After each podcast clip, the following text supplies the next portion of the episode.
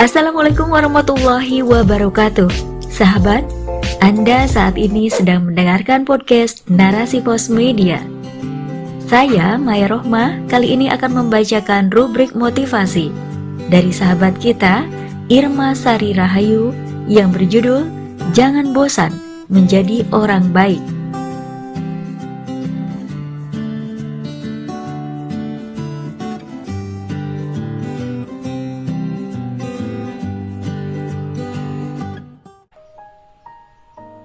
Islam muncul dalam keadaan asing dan akan kembali dalam keadaan asing, maka beruntunglah orang-orang yang asing. Sahabat, merasa tidak kalau kehidupan saat ini sangat jauh dari nilai-nilai Islam? Korupsi, tawuran pelajar, para muslimah yang tidak menutup aurat, dan perilaku maksiat terjadi di mana-mana. Seakan-akan ajaran Islam adalah sesuatu yang asing dan tak layak untuk diterapkan. Walaupun masih ada yang menjalankan, tak lebih hanya sekadar ibadah ritual semata. Itu pun ada juga yang melanggar dan tak merasa berdosa. Berabad-abad silam, Rasulullah shallallahu alaihi wasallam telah menggambarkan kondisi ini. Ketika Islam pertama kali didakwahkan oleh Nabi, ia dianggap sebagai sesuatu yang baru, asing, dan berbeda dengan kebiasaan orang-orang Arab saat itu. Dengan nilai-nilai yang bertentangan dengan tradisi jahiliyah, ajaran Islam dianggap berbahaya. Misalnya, mencela penyembahan berhala, memuliakan perempuan, mencela praktik curang dalam timbangan, dan lain sebagainya. Bahkan Rasulullah sendiri dijuluki orang gila, pembohong, dan tukang sihir. Sekarang bisa kita rasakan apa yang digambarkan oleh Rasulullah shallallahu alaihi wasallam dalam hadis di atas. Syariat Islam menjadi asing di tengah gempuran sekularisme. Bahkan ada upaya menyelaraskan ajaran Islam yang suci dengan ide-ide kufur atas nama moderasi agama. Meskipun begitu, masih ada orang-orang yang tetap berpegang teguh dan beraktivitas sesuai tuntunan syariat Islam. Rasulullah shallallahu alaihi wasallam menyebut mereka dengan nama Al-Ghuraba atau orang-orang yang asing. Siapa Al-Ghuraba yang dimaksud oleh Rasulullah shallallahu alaihi wasallam itu? Dalam hadis yang diriwayatkan oleh Sahal bin Sa'ad As-Sa'idi disebutkan, Rasulullah shallallahu alaihi wasallam ditanya, "Wahai Rasulullah, siapakah Al-Ghuraba ini?" Rasulullah shallallahu alaihi wasallam bersabda, "Mereka adalah orang-orang yang mengadakan perbaikan ketika manusia sudah rusak." Dalam riwayat lain menyebutkan, "Mereka adalah orang-orang yang memperbaiki sunnahku yang telah dirusak oleh manusia setelahku." Sahabat, secara umum Al-Ghuraba digambarkan sebagai orang yang baik dan menyampaikan kebaikan. Jumlahnya sangat sedikit di antara orang-orang yang berbuat maksiat, maka tak heran jika kehadiran mereka di tengah masyarakat bagaikan orang asing in the middle of nowhere. Di saat masyarakat masih bergelut dengan riba, ia justru menjauh. Di saat para pemuda memilih untuk pacaran, T T M, F W B, atau one night stand, ia memilih say no to pacaran dan keep jomblo until halal. Bagi muslimah, ia tetap istiqomah berhijab syar'i, meskipun gencar disuarakan penolakan hijab. Akhirnya, orang-orang baik ini pun tak disukai, dibuli, disebut cupu, sok alim, radikal, dan lain-lain. Buat yang punya jiwa kuat, bulian semacam ini tak jadi masalah dan dianggap sebagai ujian. Tapi tak sedikit juga yang akhirnya putus asa dan menyerah kemudian berkata, "Bosan jadi orang baik." Menjadi orang baik di tengah-tengah kehidupan yang tak mendukung kebaikan memang berat.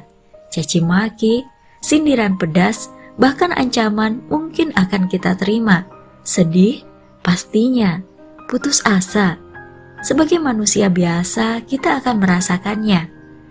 Rasulullah shallallahu alaihi wasallam pernah merasa putus asa saat beliau gagal berdakwah dan meminta perlindungan kepada penduduk Thaif, bahkan mendapat perlakuan yang keji. Di tengah kesedihannya, Rasulullah shallallahu alaihi wasallam mengadu kepada Allah Subhanahu wa Ta'ala.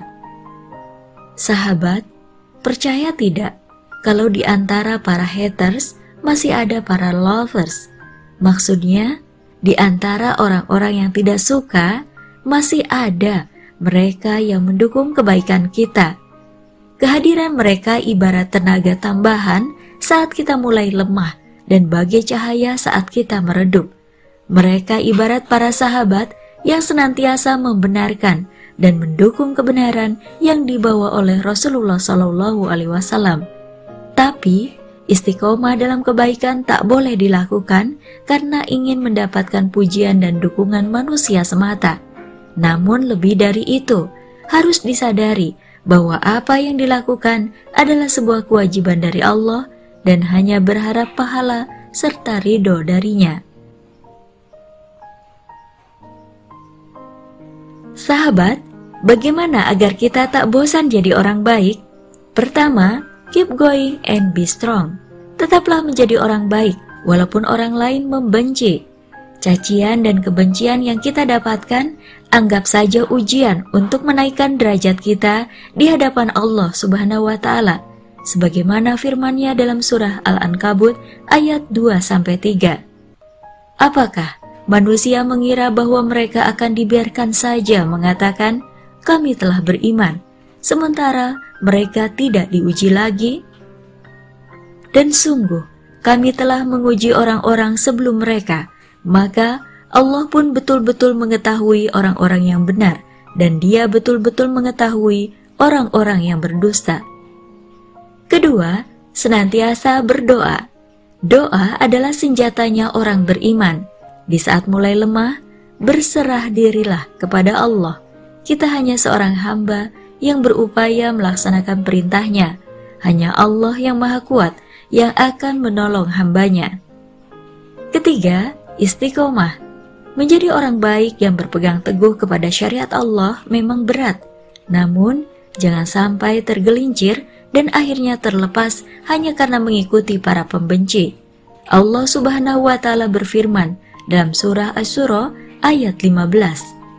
Maka karena itu serulah mereka kepada agama ini, dan istiqomahlah, tetaplah dalam agama, dan lanjutlah berdakwah sebagaimana diperintahkan kepadamu, dan janganlah mengikuti hawa nafsu mereka.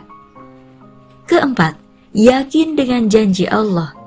Allah memberikan pujian dan kabar gembira kepada Al-Ghuraba bahwa mereka adalah orang-orang yang beruntung. Mengapa? Karena mereka diberikan kedudukan yang baik di sisi Allah, sebagaimana kedudukan para syuhada juga ditempatkan ke dalam syurga. Firman Allah Subhanahu wa taala, akan tetapi orang-orang yang bertakwa kepada Robnya, bagi mereka surga-surga yang mengalir, di bawahnya sungai-sungai. Mereka kekal di dalamnya sebagai tempat tinggal dari sisi Allah. Dan apa yang ada di sisi Allah itu lebih baik bagi orang-orang yang berbuat baik. Quran Surat Ali Imran ayat seratus sembilan puluh delapan. Sahabat, jangan bosan ya menjadi orang baik dan menyampaikan kebaikan meski ada di antara kita para pembenci. Semoga kita termasuk orang-orang yang beruntung. Wallahu a'lam bishawab.